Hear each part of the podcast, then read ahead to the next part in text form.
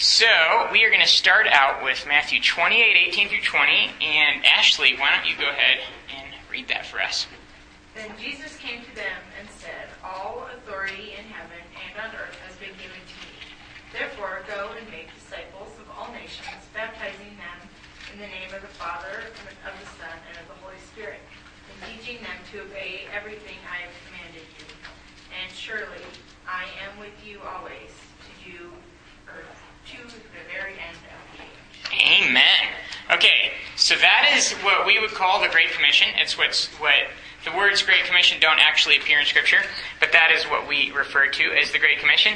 And basically, that is Jesus' call to you and to each one of us to go and make disciples of all nations, right? And that is something that has not happened since he left this world in a comprehensive way. We've never seen the whole world discipled yet.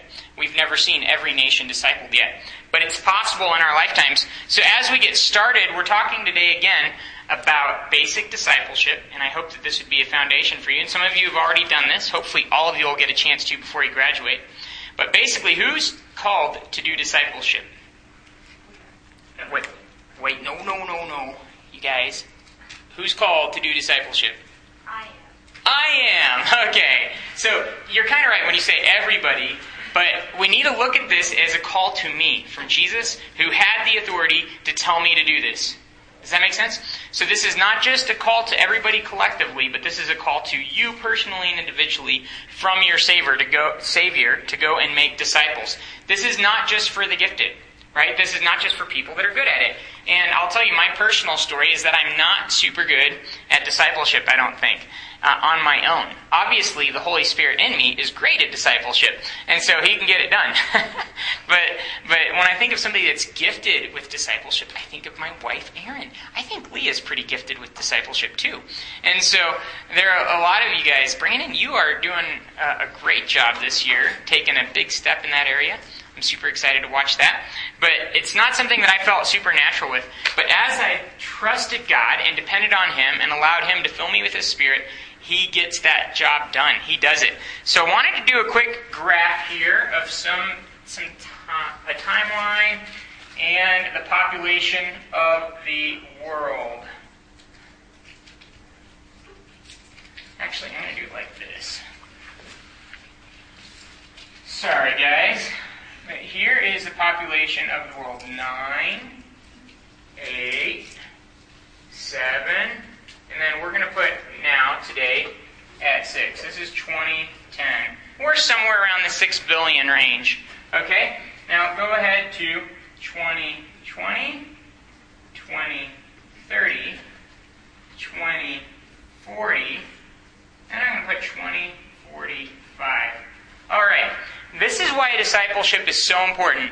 If we are to start doing discipleship now, multiplying once annually, just starting with, say, Brandon and Ashley, two of you, if you were to start doing it, you, you're both. Are you doing discipleship with anybody this year, Ashley? Not yet. Okay, so maybe if you started doing discipleship with somebody, and Brandon did too, and Brandon already is, and just the two of you did that once each year, and trained the people that you were discipling to do that once each year, 10 years from now, you would have 1,024 people in the discipleship process. 1,024. That's a pretty big number. It's obviously on this scale of billions, it's not even off the baseline yet.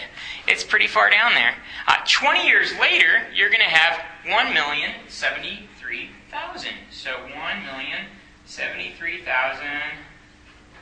And that is going to be somewhere up in here, but it's still going to be a thousandth of a billion, so it's still barely even showing up on the on the graph here, right? But you're staying persistent and you're just doing this process once a year, multiplying once a year, multiplying once a year. 30 years from now, when I am 62 years old and still hunting elk, hopefully, okay, 30 years from now, there would be, uh, ooh, there'd be 1 billion. So this is, this 1 million was 1 million and 48,000, not 73. Sorry about that. And 30 years from now, you're going to have about 1 billion, 73 million in change. So we're going to be hitting this. Now we're showing up on the on the radar, right? On the on this scale. We're hitting about the 7 billion mark in, uh, in 30 years, in about 2040. But that number, again, guys, is doing what every year? Doubling every year. So in 2041, right here, we're going up to 8. Right? In 2042, we're going up near 9. Does that make sense? So within about 32, 33 years after it's actually going to go after we start, like supposing we started right now, doing this discipleship process that Jesus called us to, Okay, that's how it's going to look. It's going to be kind of an exponential curve like that. If we started right now just doing this process, guys, and we're committed to it for a lifetime, we might actually see this. And that actually, by the way, 9 billion is about what the population is expected to be in the mid 2040s. right, to 2050, in that range. So technically, guys, if we each were committed to this process of discipleship, the whole world could be won to Christ and discipled within our lifetimes. Is that exciting? Is that worth getting kind of pumped about? That's why Jesus called us to make disciples.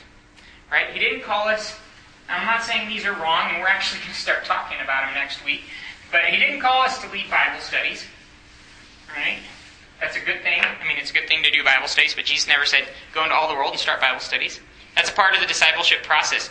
But he called us to make disciples. And that's the reason, because it's the only way that this whole world is going to be reached. And it's the only way that people get met where they're at. People have to grow with personal investment. That's how Jesus did it. That's how Paul did it. That's how everyone did it in Scripture. All right, guys? So that is why we're doing the funnel diagram. So I want to go into the funnel diagram again and we're going to compare this to the discipleship process, and then we're going to share some notes, and we'll be done. So, what's in the top of the funnel diagram? Meet people. Meet people. If we don't meet people, we die as a ministry, right? Because it becomes us four and no more. That whole idea it becomes a little fishbowl mentality, and we quit. We quit growing as soon as we quit meeting people. As soon as we meet people, we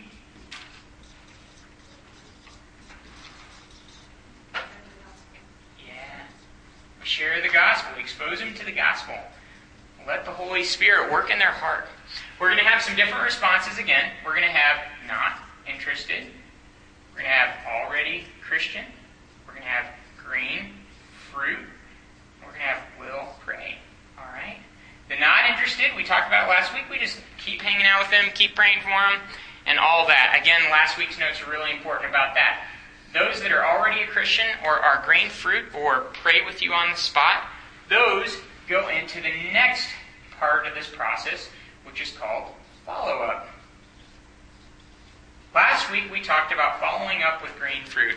How to follow up with somebody that's heard the gospel, they haven't yet made a decision to trust Christ, but you get to keep following up with them and working through their questions, working through their issues, helping them get to a point of trusting Christ. Remember that? Was that good last week? Did it help you kind of see a lot of your relationships that you have with different students in context? Okay, so this week we're actually talking about the already Christians or the will pray. The people that either trust Christ the second they hear the gospel, or the people like Jake over here who we meet, and turns out he's already a believer, and he's actually in our praise band pretty much the first day we know him. Okay? Whoever these people are, whether they just trust Christ on the spot today, whether they trust Christ after several weeks of hearing the gospel, or whether they are already a believer, they need to be what? Disciple. Okay, now just to get some semantics straight, I would encourage you, and different ministries say this, and I get so frustrated when I hear it. And so I don't want you to have the same bad attitude I do. I try to give it to God every time. But when you hear somebody say, That is my disciple, how does that sound to you? It sounds terrible, huh? And I'm not saying that people that would use that phrase mean it that way. I don't think they do. I think they simply want to be faithful to Christ's command. But what I want to encourage you with is when you disciple somebody, you are helping them be a better Christ disciple. You're helping them be his disciple. They're not Jake's disciple, I hope. because the world doesn't need more Jake or more Nate or any of us, right? So we're discipling them to be Christ's disciples. And hopefully we, at the start, are his disciples too. What's that? We should pray to put Christ on the throne. Gosh, You got it. Okay. Actually, I wanted to wait today because I wanted to get this funnel diagram, and it's going to be good. But uh, remind me if I forget it, because the only way this process can happen, guys, is if the Holy Spirit is directing us, right? And I actually put it in my notes a little different today with this funnel. Okay, so seriously, here we go. What comes out of the discipleship process? I'm going to put Jake here. Jake, can you MC the retreat, by the way? Put you on the spot? Yes. You don't have to tell me I'm yes. leading worship also, but That's I can do both those. Okay, sweet. Thought that might be fun. Okay, let's say Jake is leading a little Bible study here. And Jake has these few guys. We're going to call this a, what? Remember? Growth groups. Yeah, or before growth groups, even. We do a, a Jesus group, right? Or we lay the foundation of Jesus Christ for people. Those are going to turn into growth groups. All right? Those are going to turn into action groups of actual leaders that have learned how to do a Bible study. They've learned how to do follow up. They've learned how to share their faith. They've learned how to meet people. They've learned how to organize events and how to plan things. And now they're in a Bible study of action group leaders. I consider cross training an action group. That's how I see this meeting right here. Because you guys are all leaders and you're learning how to lead effectively. Right? This action group then has leaders that are leading other groups. Maybe another growth group. Maybe another Jesus group. It's kind of like you have two Bible studies you're leading. You have one Bible study you're leading. So we start to see multiplication happening. Just like we saw on that graph. Do you see that? And then some of these guys actually start getting discipled by their leaders. Okay, these guys start getting discipled by their leaders. That's the funnel diagram. Then we put it all in a context of what did we say? Agape, unconditional love, and unconditional acceptance. That would be evidenced by true friendships. Lots of fun. All right? A lot of things like that. Real fellowship. Real fellowship is spurring each other on to loving good deeds. When you guys all went down to the soup kitchen, that was fellowship. You guys probably got to love each other a lot more than you ever had as you encouraged each other to serve. Does that make sense? Uh, that's, that's what we would call the context of the funnel. If that's missing from this process, we're in trouble. When we were backpacking your elk out of the woods, we were having lots of fun. We were having true friendship. We were we were struggling through something together, and it was a blast. All right. And we have a lot of tools that go in the process, and those tools make it happen. Tools like Connect, meetings, books, events, conferences, etc. All those help this whole process work. Now, if this process happens, the result is what we call multiplication. And I want you guys to write a phrase down that Erin and I have come to really love. And that phrase is multiplying spiritual multipliers. See, that process right there dies when you quit meeting people. That process dies when you quit sharing the good news with people. That process dies when you quit following up with people. That process dies when you quit having multiplying small groups where all those things are happening, right? That process dies if there isn't agape unconditional love and acceptance. And that process dies when we don't have good tools to keep it running efficiently. That's what we are called to do as the body of Christ. Now, with that being said, I'm going to switch over here. I was going to do it on that side, but we ran out of room. What happens when you try to do that process with self on the throne? Fail. Fail. oh, no, no, no, no. Sorry, guys. Oh, we're getting out of time already. Holy cow. Fail. We have to write it red, right? Doesn't work. right? But what happens when we do that process with Christ on the throne.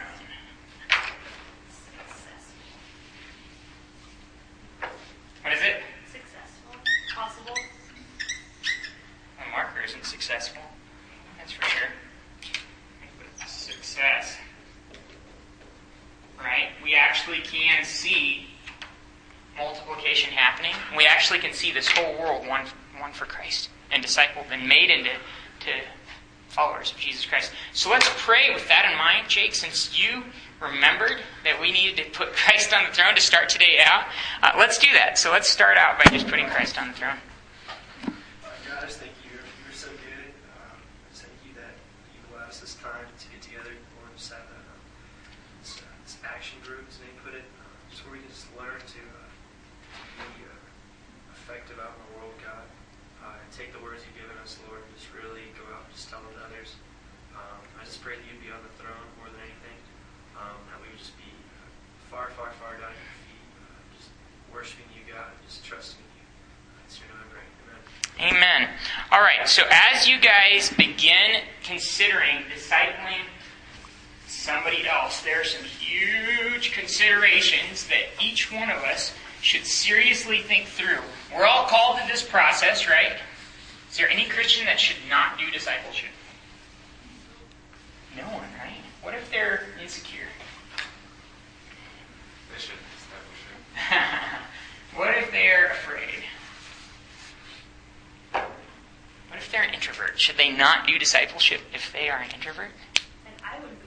Yeah, you wouldn't be. All right. So, you guys, today's notes are all from the intro to the teacher's edition of the discipleship packet. I wanted to print you guys all off copies, but my printer is dead as a doornail. It is completely dead. I have to get a new one. It's sad. And it's brand new, too, kind of. Just a few months out of warranty, unfortunately. But anyway, as we get going, here's the deal. As you consider discipling another person, uh, take to heart Jesus' investment in that person. He created them. He gave his blood for them. He loves them unconditionally. They're his son, his daughter, his child, right? They, he knows them as his sheep. They follow his voice. He thinks about them countless times a day. He is interested in their well-being. Uh, he seeks their best interest and he desires that they would mature and bear fruit. He desires that they grow the way he's called them to grow. And incredibly, you've been given the opportunity to be a part of his process in their lives. Discipleship isn't you making a person strong. Discipleship is you pointing them at the Holy Spirit. right? I always say, and this sounds kind of sacrilegious, so I'll be careful how I word it. I always say the Holy Spirit has a couple big problems. Right? And I'm being, I'm being sarcastic here. He's really perfect. He doesn't have any problems. But his two big problems are that he's invisible and inaudible. You can ignore somebody that's invisible and inaudible. But you're not invisible and inaudible. You are loud and obnoxious. or maybe not loud and obnoxious, but you can be if you want. So discipleship is being able to take somebody that's younger in their faith than you are and say, hey, look what the Holy Spirit wants to do in your life. You see that? You see what he wants you to do? Oh gosh, you see this step that he wants you to take? Isn't that cool? Let's do it together. I'll help you take that step. Does that make sense? So you get to be a co-laborer, 1 Corinthians 3 9, with God himself in developing this person to maturity. That's his desire. And here's what's so exciting, guys, is it's no mistake that God has put you in that place. Right? When you get to disciple someone, it's not just a coincidence. It's not just an accident that he put you there. He put you there because he desired you to invest in their life. Think about the stories that will come out of your discipleship investments over time. Russ has been doing this over 40 years. And I guess the way the story goes is somebody that Russ led to Christ and discipled, uh, discipled Tony Dungy, who is a Super Bowl winning coach, huge evangelist, always sharing his faith, an amazing guy. But he was discipled by somebody that was discipled by Russ. Uh, other stories be the guy that started Promise Keepers was discipled by somebody that was discipled by somebody that was discipled by somebody by Russ. I guess it was three generations away or four generations. I'm not sure. But anyway, both these two leaders in the Christian movement in our country uh, come somehow from Russ's ministry 30, 40 years back. Isn't that exciting? Right? All every one of us staff members has met somebody in a in a city far from here, right? That knew and was discipled and led to Christ by Russ at a different ministry, uh, just kind of out of the blue. Erin and I was at a wedding. We were at a wedding, we met somebody, and everybody's eating snacks, and the guy says, "So where are you guys from?" We said, "Durango." He goes, "What do you guys do?" We said, "We're on staff with Master Plan Ministries." The guy goes, Russ Akins, he led me to Christ back in the 70s, and then he discipled me. You tell Russ Akins I say hi. That's so bizarre, man. At this random wedding in Denver, we run into this guy. Another time we were at a pastor's conference, and this Russ stands up and he says, Yeah, I'm Russ Akins, lead Master Plan Ministries. And about 10 minutes later, this other pastor stands up and says, Hey, do you remember me? You led me to Christ and discipled me years back in Michigan. Just coincidence. well, right. And we, we hear these stories all the time. We have staff members that have run into people in Africa that are missionaries in Africa that Russ led to Christ and discipled. What I'm saying, guys, is when you invest in somebody, you might not get all the glory. Does that make sense? You might not be able to say, look at my congregation of 5,000 people. Okay. But when you invest in 10, 20, 100, 500 people all across the world, they're continuing to multiply spiritual multipliers. And you're a part of that. That's exciting news. And it only happens with discipleship. Right? It only happens with discipleship. So the Bible refers to new believers as babes in Christ. Okay? 1 Peter 2 2. And it says some, some inter- interesting things there. But as with any newborn, there needs to be a critical sensitivity to their needs. Right? Little Kara needs to eat every two hours. Otherwise, she's going to scream like crazy. But seriously, a new believer, a new Christian is just the same way. There have been a few people that have trusted Christ very recently, right? And those people need to be poured into, just like a newborn baby. They might need to eat spiritually every two hours, right? You might have a good quiet time in the morning. You're eating. We all need to eat constantly, right? But especially these young believers, they need just a pouring, an investment of God's Word to help them grow into maturity, right? Uh, that pure milk is God's Word, guys. It is God's Word, and it's what they need so desperately. Remember, too, in 2 Peter 3 9, that it says that God is patient with us, right? So we need to be patient with them as they grow, just like you'd have to be patient with a newborn baby. Sometimes it might be frustrating. I promise you, when you do discipleship, you're going to find that if you want somebody to be Christ like, you're going to have to deal with their flesh. Isn't that interesting? You, somebody can't become Christ like without their flesh getting taken out of the way. They're not going to become Christ like without taking up their cross and dying to themselves. They're not going to become Christ like without losing themselves. But when you're dealing with a brand new Christian, they don't even yet know that, right?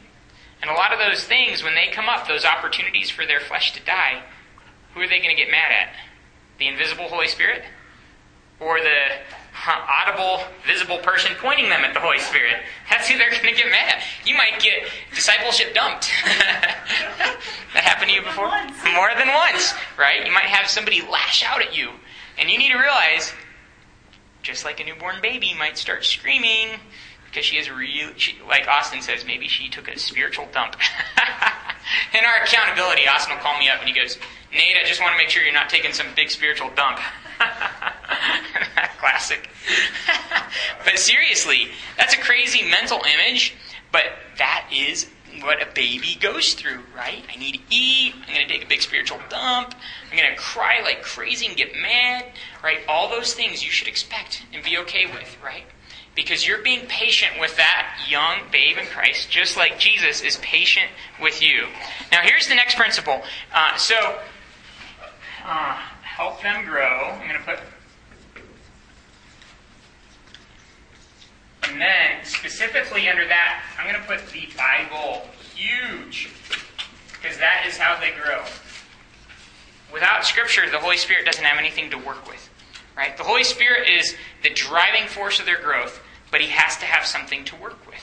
Right? And what He works with is God's Word. He works with the Bible. Right?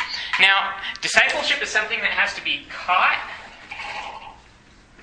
the coffee's out. Sorry. And why did I why did I put those backwards? Caught and taught.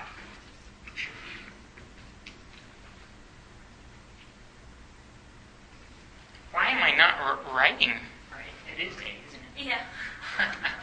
Thought that looked weird for some reason. Okay, taught. Caught and taught. What does that mean? Anybody know?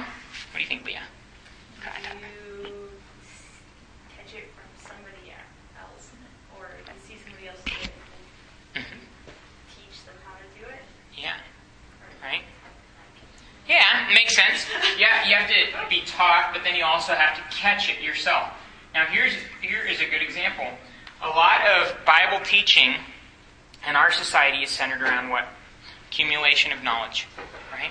It's just an accumulation of biblical knowledge, accumulation of biblical history, accumulation of da da da da da da da, apologetical information. All that has a place and all of it is good. But alone, what happens with that? It's stuck in the nebulous. What does James 1.22 say? Remember this? Oh, Be doers of the word, Doers, not hearers, why? deceiving yourselves. Deceive yourself. An accumulation of knowledge without application results in deception. Isn't that interesting? And that has become the cornerstone of Christianity today. We have entire churches and denominations whose leadership is scared to death to share their faith. They're scared to death to take a stand. You guys, taking a stand is hard. I'm in the middle of it right now.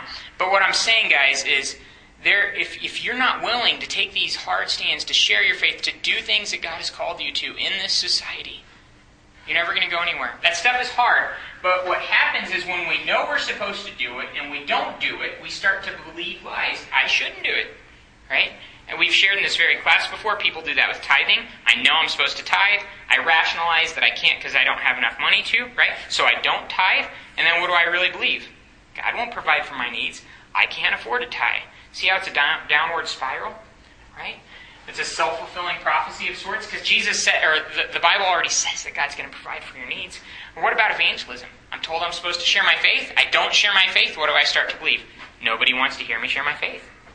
Well, Jesus said the harvest is ripe, right? So if I'm not being a doer of the word, I'm going to walk in deception. I'm going to start being deceived. So what happens to this newborn baby, right? if they are getting deceived right off the bat, you're, let's say you're teaching them all the best scripture every single week when you meet, but you're not getting them into action, what happens? Every hour of your discipleship indirectly results in more confusion for that person. That's scary. So there has to be a balance between teaching and helping them catch it. And helping them catch it only happens in action. It doesn't happen in a classroom like this, or it doesn't happen necessarily over a cup of coffee. Well, could, right, if you're inviting somebody else to be a part of that. That's why you'll remember times where we shared our faith together, right? Or where I encouraged you. I said, why don't you lead a Bible study? Or why don't you do discipleship? And see, when you start taking those steps, you're applying what you've learned, and then there's no deception. You actually start to see it Holy cow, God came through for me. Holy Jesus, I should say. Gods aren't holy. Uh, holy Jesus, in a good way, right? Not in a using his name in vain way. This guy came to Christ. This guy took a step of faith. The Bible study actually happened. People grew. It wasn't a bomb. That talk at Connect went well. People actually learned. They actually grew. They actually came up and told me it really helped them in their walk. I can't believe God used me. You see what happens internally? Somebody catches it. Isn't that what happened with each of you? It had to be caught and taught. Okay? So, what we encourage people to do is as you're helping this young believer get in God's Word, you also want to help this young believer apply God's Word and do God's Word so this young believer can see God come through for him. Steve Shadrach puts in the Fuel and the Flame that his first discipleship appointment with every new believer, he does evangelism. Just to start from the very start helping them have that foundation of being outward focused. That's cool. We've never done that. We've always, always thought that might be a little too much too soon. But hey, might be a very good idea, right? So, this is important. As you do this, you have to have been there, right? So I'm going to put get them into action. You can't teach something that you haven't caught yourself. What if you're just teaching head knowledge? That's not going to go anywhere right? So you have to be further down the road than them. But how much further? You have to be 27 years older in Christ than them? How about one year older in Christ? I think just any amount. Right? Because you have that much them. Okay, Ashley, you became, you put your trust in Christ, you started this relationship with God. When? Last year. Last year, okay. Now I'm trying to think of one of the girls that maybe has begun a relationship with Christ this year. Kelsey. Okay, Kelsey. Let's say Kay. okay. Could you invest in her life? Right? You think she's going to go, uh uh-uh, uh, you have only been doing this a year. You don't know a thing. See, at some point, if you're further down the road than this person, it doesn't matter by how much. Again, you're not the main deal. The Holy Spirit is. a one-year-old Christian can be a good, obnoxious pointer at the Holy Spirit. You can you can point people at Jesus, right? You can point people at His Word. You can help them take some steps that you've taken in the last year, right? So you don't need to set yourself up to some expectation that's unbelievable, right? Uh, okay, consider the difference, guys. Look at the ripple effect of, of people not being made into disciples. Where is Christianity at today? Our divorce rates are, are the same or higher than the rest of the world. Okay? Barna has done research in the last few years and found that Christians' lifestyles are no different than the rest of the world. They sleep around just as much, they smoke pot just as much, they drink alcohol just as much. I'm not saying that drinking in moderation is bad. You can determine your own convictions about that between you and God. But what I am saying is drunkenness is, partying is, revelry is, all this stuff. And Christians do that statistically as much as the world. Right? We're living hypocritical lives, and that's the big criticism that the world has against us. Okay, so seriously, that is the ripple effect of not being discipled. Right? Sometimes a few of you are going to have to have some hard conversations in discipleship where you sit down with somebody and challenge them hard. And it's not fun necessarily. But you're speaking the truth straight from God's Word and letting the Holy Spirit deal with them. And seriously, we, did, we had to do this with somebody a few weeks ago. When you do this, you simply use God's Word. And then back off. You don't you can't have bad boundaries and try and excuse God. You can't try and help God out, help them not feel bad. You just use God's word and let the Holy Spirit work in their heart afterwards. Right? And they have to respond to the Holy Spirit. And they have to make some decisions. And they have to take some steps. And sometimes it's not going to be good. Sometimes it's going to be, I'm done with you guys. I'm out of here. And I'm going to gossip about you guys. I hope that doesn't happen in any of your cases. We've seen it though, and it probably will, so expect it. But you guys, I can promise you one thing. As you take those steps to invest in somebody and point at the Holy Spirit, they're becoming a disciple of Christ. They're starting to take the steps that they need to take. And the result is a Christian that's a whole lot different than the world. The result is a Christian that actually is a representation of Christ, that actually is a light to this world, that actually is going to be a multiplying spiritual multiplier until Jesus comes back. So here's the encouragement, and then we'll go through a few guidelines. Some of them are very similar to last week, so we'll do this fast and get out of here in about 15 minutes. The encouragement is choose every day to be a disciple of Jesus Christ. Because you can't disciple somebody unless you're also being a disciple. Right? Choose every day to be a disciple of Jesus Christ, regardless of the cost, living every day filled and controlled by His Spirit. Remember? Without being filled with the Spirit, I can't do this discipleship process. Growing in grace and knowledge in the fruit of the Spirit, so that God can use your life and words to reach people for Him. All right? Look at 1 Thessalonians 2 7 through 12 for a great example of that. Living a godly life, investing in people, making disciples. 1 Thessalonians 2 7 through 12. The next choice you have, right, is to follow Jesus. He said, No man can serve two masters. And if anyone wishes to come after me, he must deny himself and take up his cross and follow me. So the encouragement is to decide today that I'm going to be a disciple maker following Christ. And I'm going to be committed to Him, determined and purposed and undistracted in making disciples. That true? All right. Now, if you've clearly chosen to follow Him, and as you walk in the Spirit, you're going to be a multiplying spiritual multiplier. And you're going to be able to make disciples. Now, here's what I want to encourage you with. The Great Commission is what we like to call the third greatest commandment. All right? The third greatest commandment. Because there's no other commandment in Scripture other than the first and second greatest commandments that Christ put so much authority on. When he said, All authority has been given me, so do this. By the way, those were his last words to us before he left this earth, right? So it's the third greatest commandment, and it's a way of fulfilling the first and second greatest commandments. Remember, to love God and to love others. Right? When I fulfill the Great Commission, I'm loving God because I'm obeying Him and doing what's close to His heart. And when I fulfill the Great Commission, I'm loving my brothers because I'm helping them grow in their walks with God. And reaching those that aren't yet Christians for Him. So honestly, guys, the, the Great Commission is the third greatest commandment and a way of fulfilling the first and second greatest commandments. It is so extremely important. So here are some practical guides. Look at these discipleship examples. In Luke 6, 12 through 16, Jesus calls the 12. He goes to them and he sets up their discipleship appointments, so to say. Jesus doesn't wait and say, uh, Matthew, are you going to come talk to me? But he goes and says, Come and follow me. You can read about it in Luke 6. 2 Timothy 2 2. We need to read that verse. Somebody want to, somebody, Leah, will you read 2 Timothy 2 2? All right, this is kind of the best picture of multiplicational discipleship that we see in Scripture. So, read it. And the things you have heard me say in the presence of many witnesses, entrust to reliable men who will also be qualified to teach others. Okay, so who do we have there? Who are the four generations? Who's Paul talking to? Okay, so Timothy would be the second spiritual generation there. Who's the first? Paul. Paul, right? So read it again. And the things you have heard me say in the presence of many witnesses, entrust to reliable men who will also be qualified to teach others. Okay, so who's the third generation? Reliable men. Reliable men. Uh, a lot of translations say faithful men, so I'm going to use that because it makes sense. Faithful men. And then others.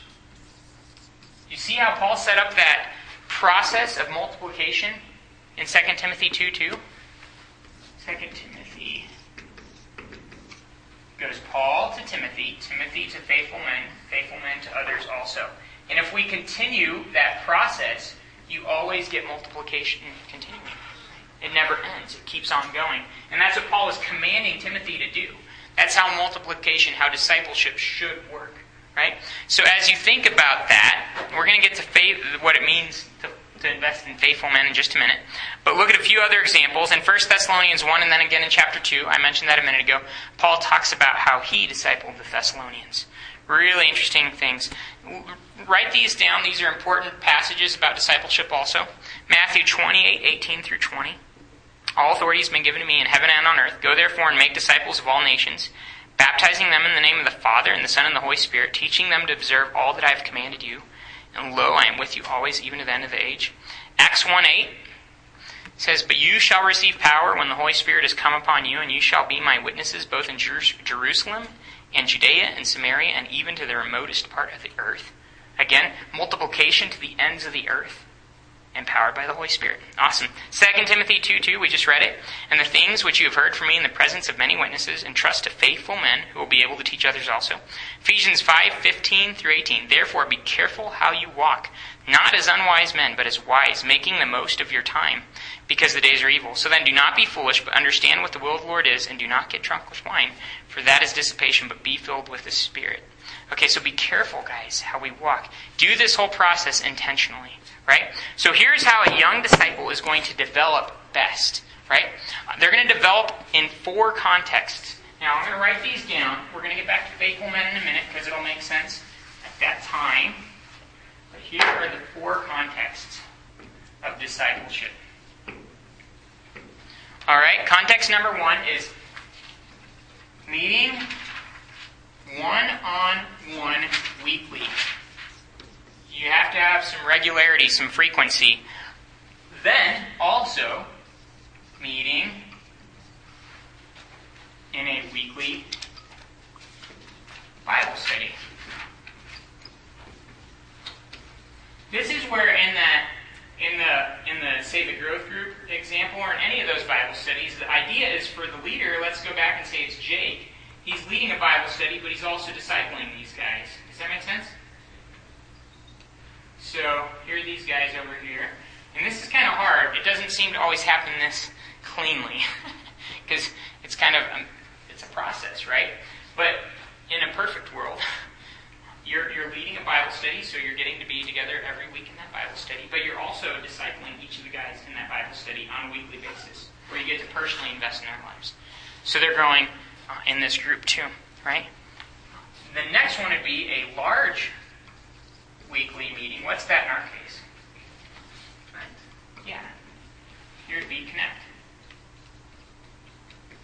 Because that's that's where we actually get to see people other than just the people in our little Bible study.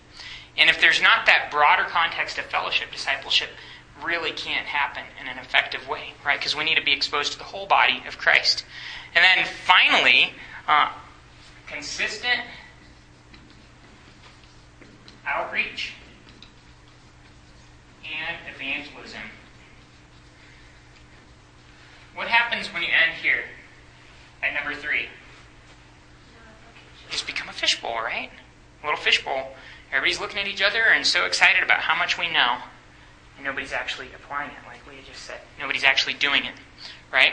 So those are the four contexts one on one weekly meetings, Bible studies weekly, large groups weekly, consistent outreach and evangelism on a frequent and regular basis. Those things are necessary for discipleship to happen effectively. Okay? So those are the four contexts. That being said, I want to encourage you guys to invite everybody you possibly can to connect tomorrow.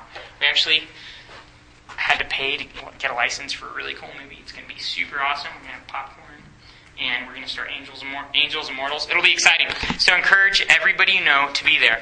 Now, getting back to the faith Christian, when we think of the type of Christian that you want to invest in, okay, so you're doing these four contexts with somebody. In a minute, we're going to talk about uh, kind of how you need to determine if the person you're working with is this kind of person before you keep going. But what is the first one? Anybody know? Faithful. faithful. What happens if you try to disciple somebody that's not faithful? And by faithful, I mean they do what they say. They are dependable. Does that make sense? Right? They're they're they're not going to back out. What happens if you're trying to invest in somebody that's not faithful? Just like not show up. It's a waste of your time. Yeah. It's a complete waste of your time and their time, the times that they do show up. Right? They're not a bad person. You should still be their friend, but you probably should not invest a whole lot of time in somebody's life that is not faithful. I, in my, this is a secret, and not a secret. You guys can know. But usually for me, I, I give a guy about three shots. If they blow me off three times, I'm not going to take the initiative to keep meeting with them. I'll let them come to me when they're ready. Does that make sense? And when they come to me and say, hey, I really want to meet together, well, they can prove that they really want to meet together. But that's, that's a big one. Okay, what's the next one? No. Available. Okay, available. What if somebody's not available? They're the neatest Christian student you've ever met in your life, but they have 27 credit hours and four jobs. Are you impossible to meet with Impossible. It's going to be impossible to meet with them. Much less get them in a Bible study every week. Much less get them at Connect every week. Much less what? Get them in outreach every week. Those four contexts cannot happen if somebody's not available. It just doesn't work. I struggle with this. I always I always get the most awesome Christian guys named Dave. This is so weird. Every year almost, there's a Dave that is so awesome, has so much going for him, such a good heart for God, but they are so busy, probably because they're so awesome. right? Everybody sees how awesome they are and they get committed pretty fast. And everything in me wants to invest in these guys. I'm like, oh, I want to invest in you because you're such an awesome guy. But I got to just back down and realize, well, they're awesome because the Holy Spirit's in them, and the Holy Spirit's not going to bail on them because I can't invest in them. I just need to trust them to God. Does that make sense? And if their schedule lightens up and they can and we we can connect more, then great. But until then, I just trust God with them. I can't I can't kill myself trying to meet with somebody that would be great to meet with, but it's just not really going to work out. Now, what's I?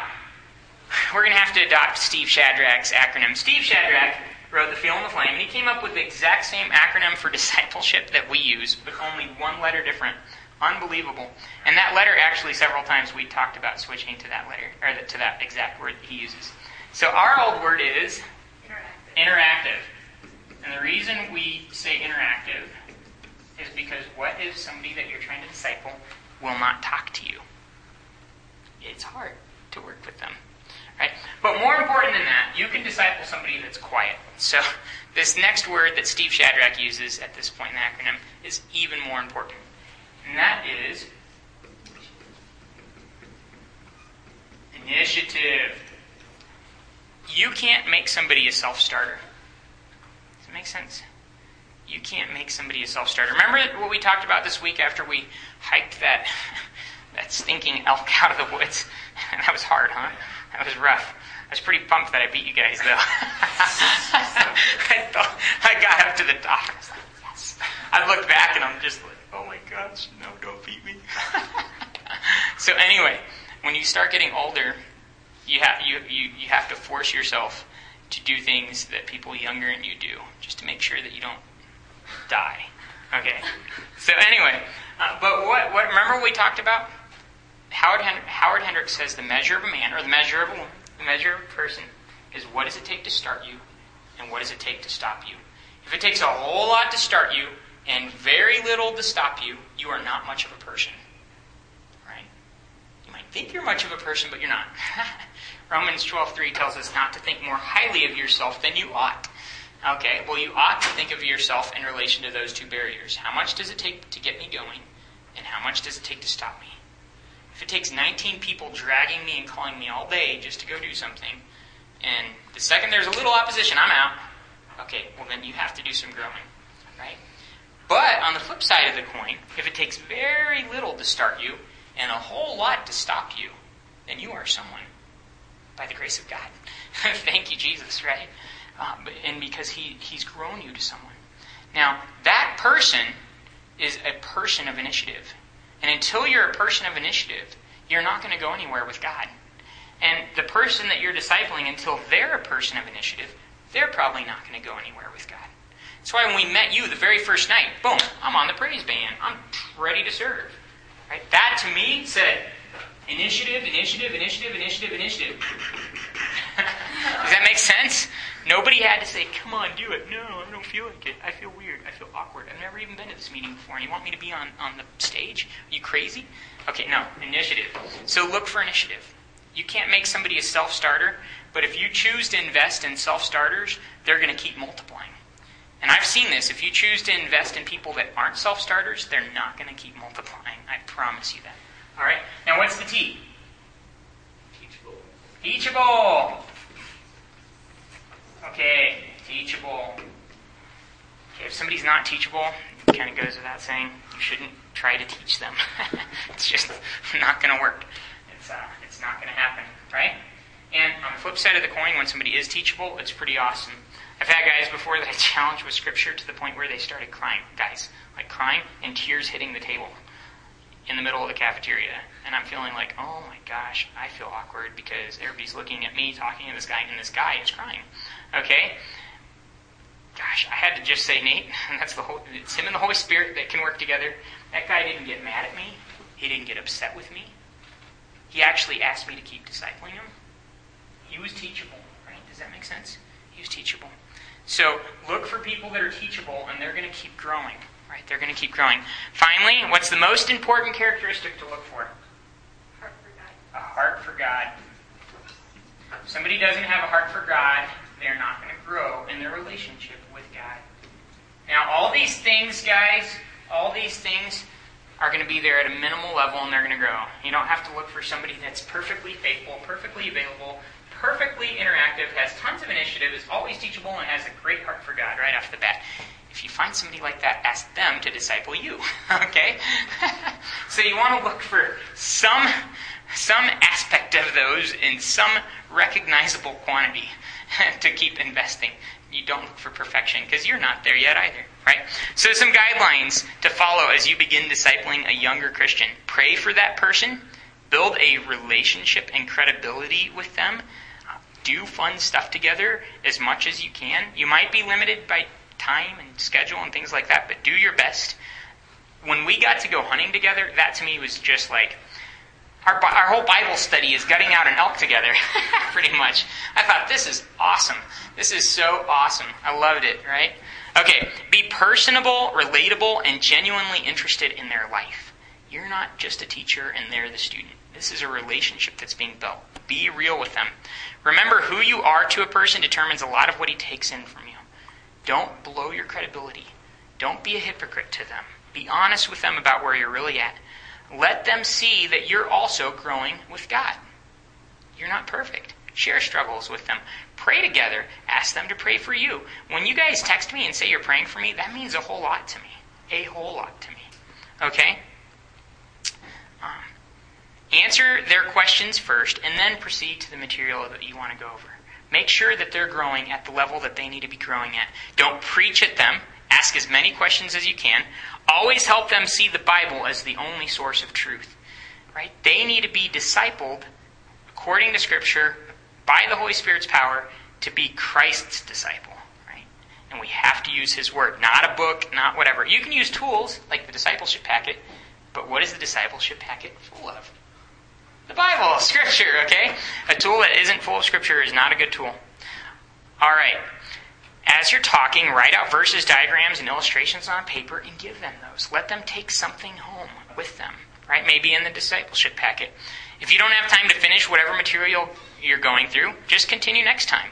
Too much, too soon, too bad, too little, too late, so sad. Ashley, what if the day after you became Christian, Leah said, Ashley, Ashley, Ashley, we're at a retreat, right? So it's at a retreat. What if she says, okay, we just became Christian. This is so exciting. How about you do the talk tomorrow night?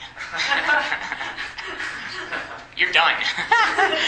Um, these guys are, they are weirdos. I knew it. They're weirdos. I'm not coming back, right? Too much, too sad. Too much, too late, too sad. Too bad. Too little, too late, so sad. What if you were sitting here today and nobody'd ever taken you sharing your faith? That'd be too little, too late. Remember the first time you got to share your faith was about two months after you became a Christian. And what happened? It was amazing. You saw God come through for you, right? So you remember this balance. You're helping them take the next step. You're not helping them take 20 steps from now or 15 steps back. You're helping them take the step that they need to take today. Okay, remember that they don't yet think, talk, or act like a Christian. You might hear this baby Christian cussing, okay? Well, instead of spending the whole appointment reaming them out for cussing, just get them back to God's Word. He's going to work through minor issues over time, right? You can share Scripture, appropriate Scripture with them, but don't blow them out of the water. Check this out. Don't talk in heavy Christian religious language. Don't talk Christianese. Don't, uh, or do not try to communicate deep, deep theological issues. Keep it simple. We always say it's the KISS principle. Keep it simple, stupid. Do not verbally or non verbally communicate a standard of performance or legalism to this precious young believer. You want to help them grow in the freedom that they have in Christ and nothing else. Don't spiritualize everything to them. Be real. Be yourself. Meet once or twice each week and uh, make sure that that's consistent and do not get discouraged. It's like what you said, and that really encouraged me. Even if somebody you're discipling isn't necessarily the best discipleship situation, you guys, we, we don't do things um, circumstantially, but by faith. Okay? Right? Okay, finally, here are some appointment tips, and we're going to close it out. Go to them and set the uh, initial appointment up uh, first. Don't expect them to come to you. Right? Always call them the night before, make sure they're ready for it, and at the end of each appointment, set up a next one. Encourage them in their quiet times. And at the third appointment, you need to make a critical decision, guys. You need to go back and look at this faith diagram, or this faith acronym, and you need to decide is this person somebody that meets these criteria? If I've had three scheduled appointments and they haven't shown up for two, and they couldn't do it because they are working four jobs, and they wouldn't talk to me when they were there, and they won't do anything other than meet with me. And they really didn't like it when I challenged them about that one issue, and they kind of got a foot in their walk with God and a foot in the world, right? If you're evaluating somebody like that, you need to have the good boundaries after a few appointments, like say three, to say, I shouldn't be investing a whole lot of time in this person. Right? And if they do meet these criteria, you need to say, I am locked in and I'm not letting this guy get away no matter what. okay? All right. You guys, use the discipleship packet. Use it. It lays a good foundation. It's not everything. You can keep going from there. It comes out of over 40 years of discipleship, and it's going to be phenomenal, right? Remember, it's going to take doing this a while before you get comfortable at it, and this is the end. Be patient with yourself. Discipleship takes time to learn. You're going to have some pitfalls. You're going to have some mountaintops. You're going to have some great experiences and some hard experiences. Just keep going. Don't get discouraged and say, it's not for me. Jesus, your Savior, called you to do this. So do it. Even when it's hard. Guys, even when it's hard. You guys, you can win this world for Christ. There's never been a time in history where this was possible. Seriously, the Apostle Paul could not come to North America and preach the gospel. Isn't that nuts? You can go anywhere in this world and preach the gospel. You can pick up a cell phone and call anywhere in this world. You can share a website with anybody in this world. You guys, nobody in the history of the world, not even my grandparents or frankly even my parents until now, had the resources or abilities available to your generation to fulfill the Great Commission. Right? You guys have it.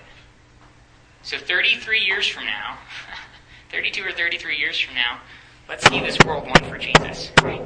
Let's see this world won for Jesus. Be committed to this process. Do it till the day you die, and we're going to see great results. So let's pray and give it to God. And I want to encourage you guys live a life of making disciples and multiplying spiritual multipliers. All right, so let's have one. Ashley, will you just pray and close it out? That'd be great. Dear God, I